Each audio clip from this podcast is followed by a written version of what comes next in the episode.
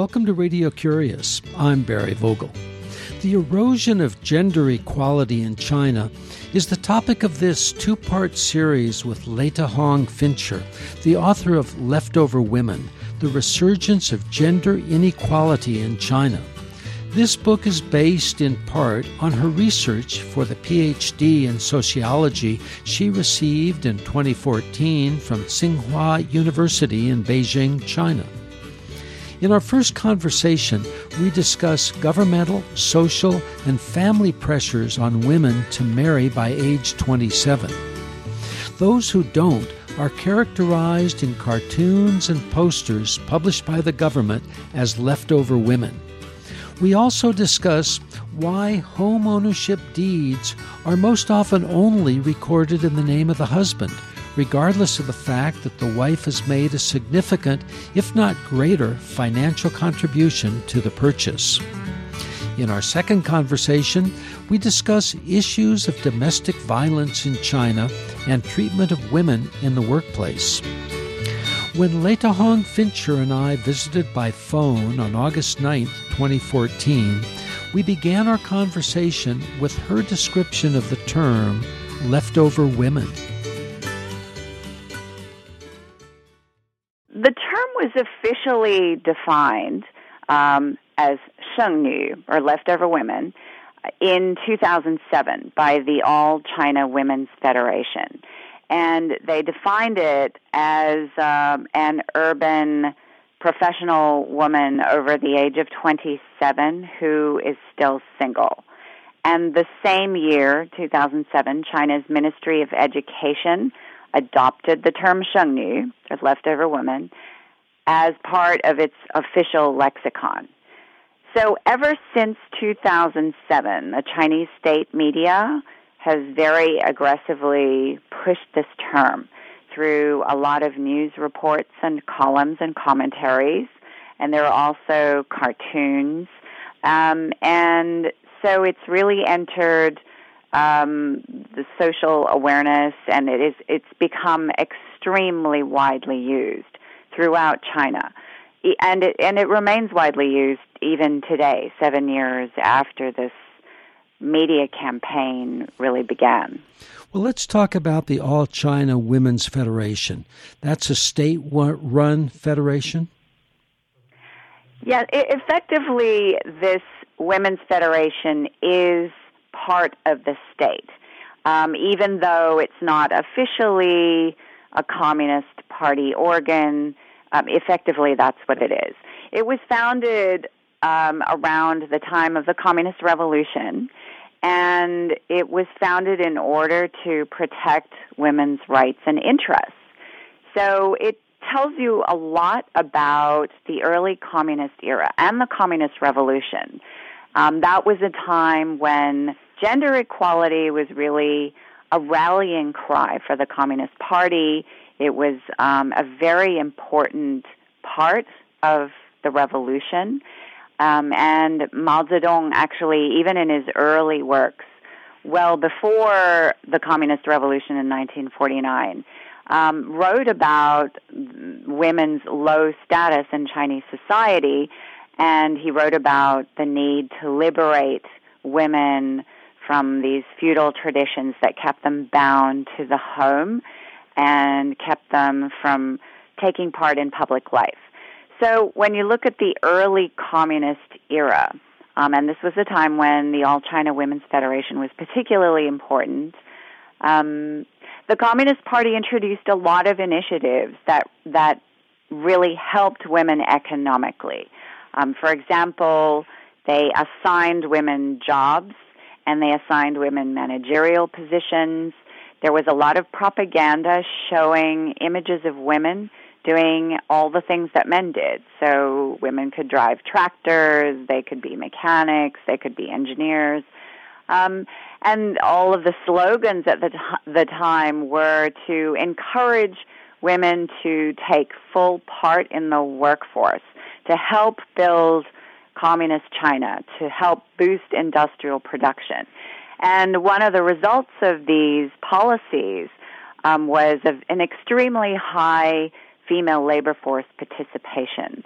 And so in the nineteen seventies, um, in in Chinese cities, the female labor force participation rate was around ninety percent or even higher than ninety percent in some cases. So, um, and the Women's Federation, the All China Women's Federation, was a big part of this. So now, in twenty fourteen, it seems like the All China Women's Federation is taking a different perspective. Yes, the um, but I have to add that the Women's Federation is just one part of the whole whole picture of the status of women in China today. So, so this organization, the All China Women's Federation, is basically um, the dominant organization that represents women in China. That's a government entity. It's effectively a government entity. Is it controlled by women or men? The head of the Women's Federation is actually a woman, and so it's filled with women. Um, and there are a lot of very committed feminists working within the Women's Federation. And the Women's Federation, over the decades, ever since it was founded, has done some very good work to, pr- to promote women's rights. Um, it's sponsored a lot of good research on women. Um, but I point out in my book that there have also been some things that it does that are actually quite damaging to women's rights. And one of the things that it did was, um, especially in two thousand seven and, and in the years subsequent to that, was um, it really pushed this term, shengnü, leftover women. And um, that term has been very damaging to women. Tell us how that term damages Chinese women.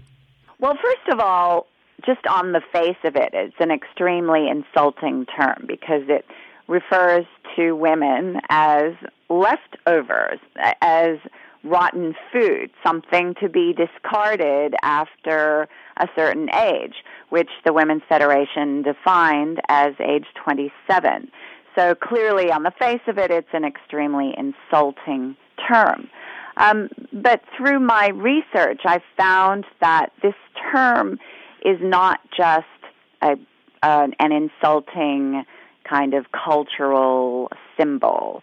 Um, it, of course, it stigmatizes urban, educated, single women, but it does a lot more than that because this term itself and the stigma of being urban, educated, and single and female in China um, is so intense, and the anxiety uh, about marrying is so intense today that it has resulted in a lot of very damaging economic effects on women. Um, and and I researched specifically China's real estate market and the Chinese obsession with buying homes, particularly when couples get married. So um, I argue that the the media campaign pushing the notion of women as so-called leftover, if they're still single in their late twenties, that um, that this kind of pressure also feeds into economic pressure when these women get married and there's intense pressure on them to buy a home. That a lot of these women who are at that age, where they're considered to be so-called leftover, um, they don't necessarily assert their rights to the marital property. And I found that a lot of women in their twenties, before they get married, will actually transfer their life savings over to their boyfriend to finance the purchase of a marital home. But then the women will not put their names on the property deed.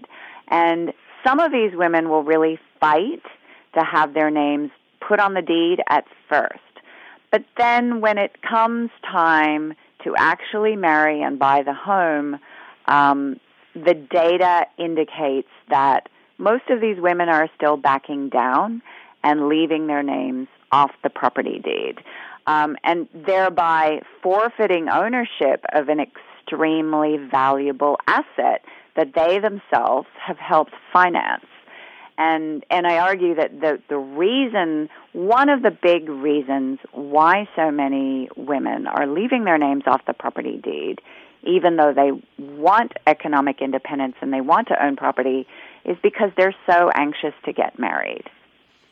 That's the woman's internal social pressure, which I would guess, and, and like your take on it, the uh, cultural or familial social pressure to do those two things, one, marry, and two, leave the woman's name off her deed.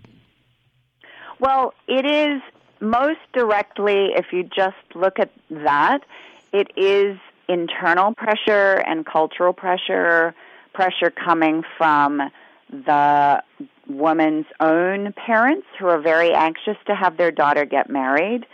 So um, a lot of women's own parents urge their daughters not to fight with their boyfriends or fiancés to put their name on the property deed for fear of driving that man away. Um, and then, of course, there's a lot of resistance, of course, from the man's family because um, this there's an intense social norm of the man needing to own property. And home ownership in itself is very much a defining feature of masculinity in China. Um, and in fact, I found that there are a lot of Chinese parents who actually save up over a lifetime so that they can purchase a home for their son. So by and large, Um, I found that Chinese parents tend to buy homes for their sons, but not for their daughters. Or they will put a lot more money into buying a home for their son, but not for the daughters, because home ownership is seen really as something that a man needs to have and the woman doesn't need to have. Um, but that's just one part of the picture, because another side is simply the existence of the real estate market itself. Um, when you look at the history of housing um, from the socialist era, and it wasn't until nineteen ninety-eight that China's State Council officially privatized housing. And um, so between nineteen ninety-eight and today, um, residential property went from being worth practically nothing to being worth over U S thirty trillion dollars at the end of twenty thirteen. So now that, that is a staggering increase in value for China's residential property. And I argue that um, that Chinese women have basically been shut out of this tremendous accumulation of residential property wealth, which is probably the biggest accumulation of property wealth in history. In this edition of Radio Curious, we're visiting with Leta Hong Fincher, the author of Leftover Women, The Resurgence of Gender Inequality in China. You're listening to Radio Curious. I'm Barry Vogel. Leta, the social mores, the economic values that were in place beginning with the Chinese Revolution in the late forties, uh, the single child per family in the seventies and eighties have now morphed into the current conditions. What's your take on why this change came about? It's an extraordinarily complicated phenomenon, so you really have to break it down a little bit. Certainly, if you're just talking about China's population planning policy and the so-called one-child policy, which really started to be enforced across the country in nineteen eighty.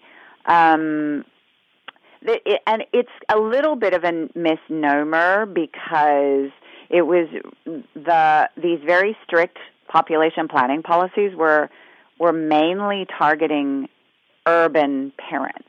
So it was largely Chinese cities that were very strictly um, limited to one child.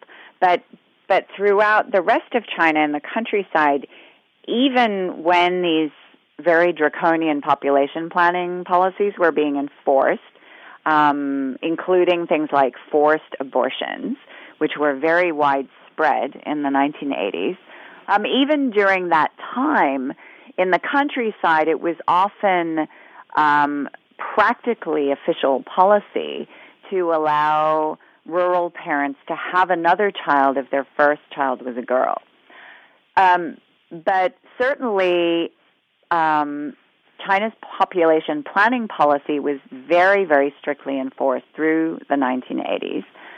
Um, and then it started to be loosened more in the nineteen nineties. And and today, it's a very, very rare to hear about a forced abortion. And, and that's, that's those are basically taking place on a local level by officials who are defying central government policy. But But forced abortions still occur from time to time.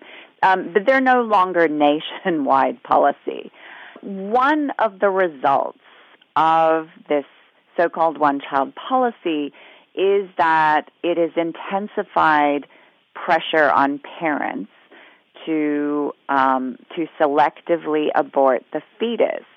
So um, because of the widespread availability of ultrasound technology, there have been a lot more sex-selective abortions in recent years, and that has contributed to a, an extreme sex ratio imbalance. And so the latest statistics show that there are about one hundred seventeen boys born for every one hundred girls. Um, and so that has created another extreme problem for China's population, and that is the existence of tens of millions of basically surplus men who will be unable to find brides. Um, and so this sex ratio imbalance has been identified by the Communist Party as a rather serious threat to social stability. And I argue that this media campaign targeting single urban educated women and stigmatizing these women in their late twenties, putting intense pressure on them to get married, to lower their standards in looking for a husband, to stop being so picky, and to stop focusing on their careers. Um, I argue that this intense marriage promotion effort is um, in part an effort to get these women to marry some of all of the tens of millions of excess men who are seen as a threat to social stability. There are other factors in this marriage promotional campaign as well that relate to China's effort to so-called upgrade population quality. And that's also a big part of the population planning policy. How would uh, the word upgrade be defined? Well, the Chinese term is 提高人口素质, which is upgrading population quality.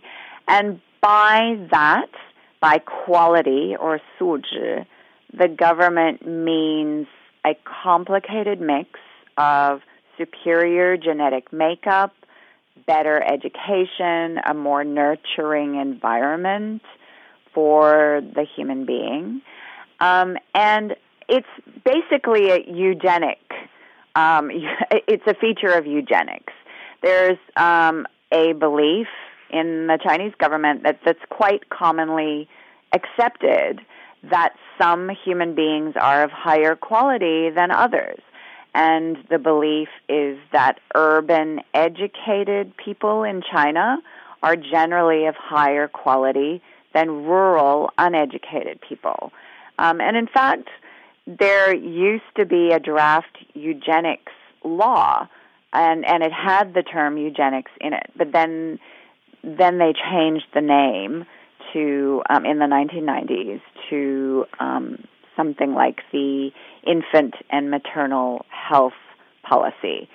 And but the goal of these policies, which are basically policies about eugenics, um, the goal has has always been to try to um, get the, the perceived highest quality people in the country to have more children and to get the perceived lower quality people who tend to be in the countryside to have fewer children.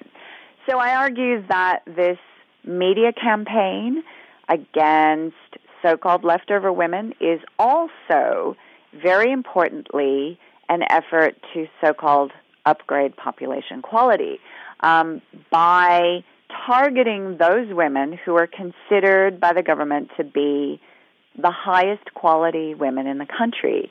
These are women who have gone to university.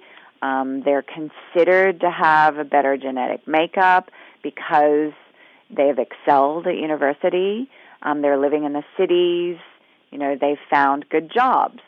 So these are the women that the government really wants to have um, get married and have a child for the good of the nation. And when I actually looked into the term, the origins of the term shengnü, or leftover women, I realized that shortly before the Chinese state media began this campaign, very aggressively stigmatizing urban educated single women and calling them leftover, that China State Council came out with a really important population decision. And it said that China had a severe problem of so-called low quality of its population. It said that the low quality of China's population would make it really difficult for China to compete in the global marketplace in the future. And so it was really important to set a goal of so-called upgrading population quality. I'd like to ask about that, because okay. It seems to me that the campaign for women to marry by age twenty-seven is somewhat contradictory, or places an arbitrary age factor with a presumption that the quality is less if she's thirty or thirty-five. First of all, even though the All China Women's Federation defined the term leftover woman to mean a single urban woman over the age of twenty-seven, it's not actually so hard and fast. That age is somewhat flexible. Age twenty-five to twenty-seven were called uh, leftover fighters who still have the courage to fight for a partner, and so on and so forth. And they created these subcategories going all the way up to age thirty-five and older. Um, but then when, when you talk to urban educated women, actually the marriage anxiety sets in even earlier than twenty-five. And I've talked to women who are in their early twenties who are already coming under intense pressure from their parents or other relatives to get married already, um, even though they wouldn't consider themselves to be at that so-called leftover age. They're already starting to worry about becoming a so-called leftover woman. Let's stay with the Chinese state propaganda. And I'd like you to talk for a moment about what the photographs, what the posters, the billboards look like to promote the concept that women should marry by the age of twenty-five or twenty-six, and certainly before twenty-seven. Yeah, well, first of all, um, China's propaganda still certainly exists, and it is propaganda. There is a propaganda ministry. Um, but they don't really, they don't like to call it that anymore in English. It's it's called publicity. So, um, but, but the propaganda is not so much poster-driven on the streets that much anymore. It used to be. And you certainly still see posters, especially in the countryside. Today, we're really in the Internet era. And so a lot of this propaganda, the media campaigns, spreading these very damaging myths about women who are single, a lot of that is just over the Internet. So there are, um, first of all, the language itself is extremely insulting. Um, it describes women as being spoiled goods, or yellowed pearls is another term that they've used, um, once they're over their late twenties.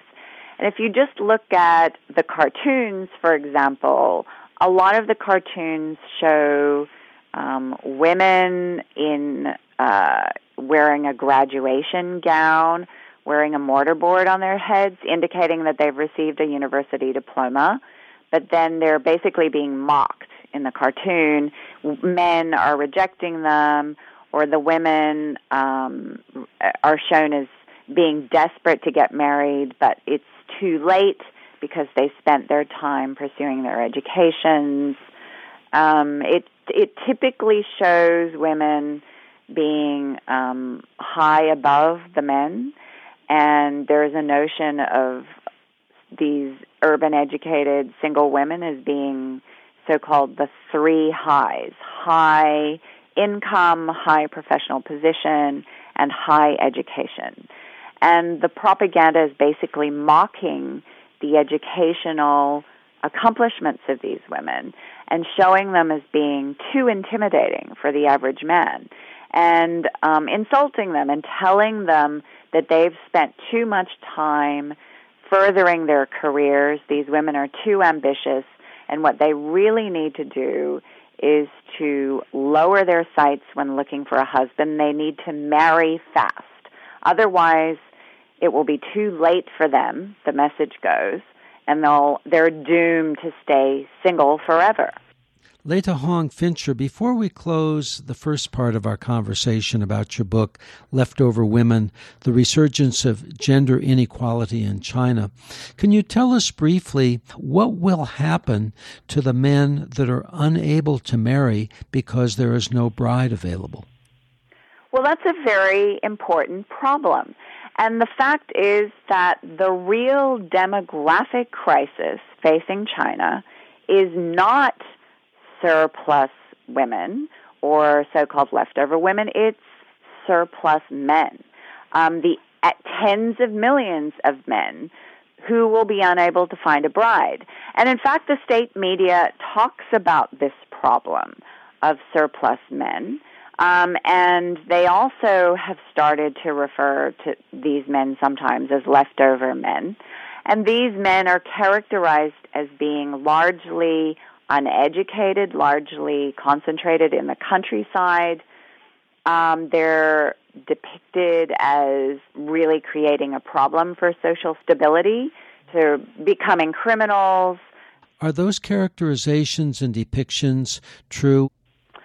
Other scholars argue that excess men who can't find a bride in China will increase the trafficking of women to China, because these men are desperate to find brides. And so certainly the trafficking of women from other countries into China does exist, but this is simply not my area of expertise. Well, Leta Hong Fincher, I want to thank you for joining us on the first part of our conversation about your book, Leftover Women. I'm delighted to appear on your show. Thank you for having me. Leta Hong Fincher is the author of Leftover Women, The Resurgence of Gender Inequality in China. This program was recorded on August ninth, twenty fourteen. There are over five hundred archive editions of Radio Curious on our website, w w w dot radio curious dot org, where they're free for you to stream, download, enjoy, and share. We appreciate your curiosity, ideas, comments, and questions. You may reach us by email, curious at radio curious dot org. Christina Onnested is our associate producer, and I'm host and producer, Barry Vogel. Thank you for listening.